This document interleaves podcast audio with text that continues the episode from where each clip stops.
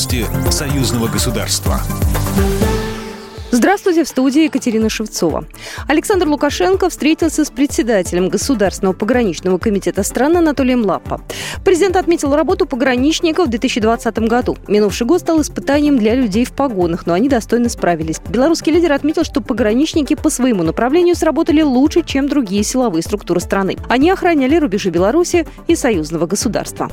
Мы защищаем не только Беларусь здесь, на Западе, но это рубежи союзного государства. Поэтому мы уделяем серьезное внимание охране государственной границы. Отдать должное, что все-таки уровень охраны нашими пограничниками зоны ответственности, я уверен, превосходит любую границу в мире.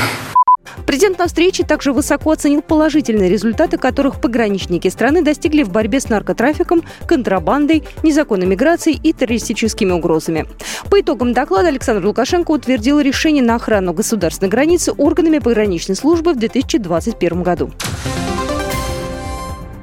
Президент России Владимир Путин наградил директора Центрального музея Великой Отечественной войны Александра Школьника и еще шесть человек за вклад в реализацию проекта по созданию Ржевского мемориала советскому солдату. Соответствующее распоряжение главы государства опубликовано на официальном портале правовой информации, сообщает ТАСС. Так, Школьник и еще два человека удостоены почетной грамоты президента Российской Федерации, а в адрес еще четверых объявлена благодарность президента. Этим же распоряжением за активное участие в организации, подготовке и проведении мероприятий, посвященных 75-летию Победы, пять человек удостоены благодарности главы государства. Россия сдвинет для Беларуси сроки погашения по кредиту на строительство БелАЭС. Соответствующий протокол правительство России внесло на ратификацию в Госдуму, сообщает ТАСС. Ранее белорусская сторона просила Россию изменить условия возврата кредита. Это связано со снижением мировых цен на энергоресурсы, а также перенос сроков ввода в эксплуатацию энергоблоков станции с 2018 на 2022 год.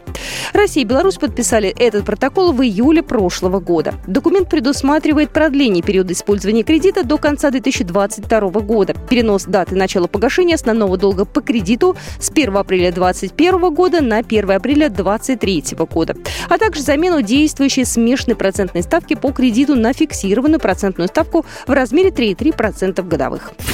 Программа произведена по заказу телерадиовещательной организации Союзного государства. По вопросу размещения рекламы на телеканале «Белрос» звоните по телефону в России 495 637 6522. В Беларуси плюс 375 44 759 37 76. Новости Союзного государства.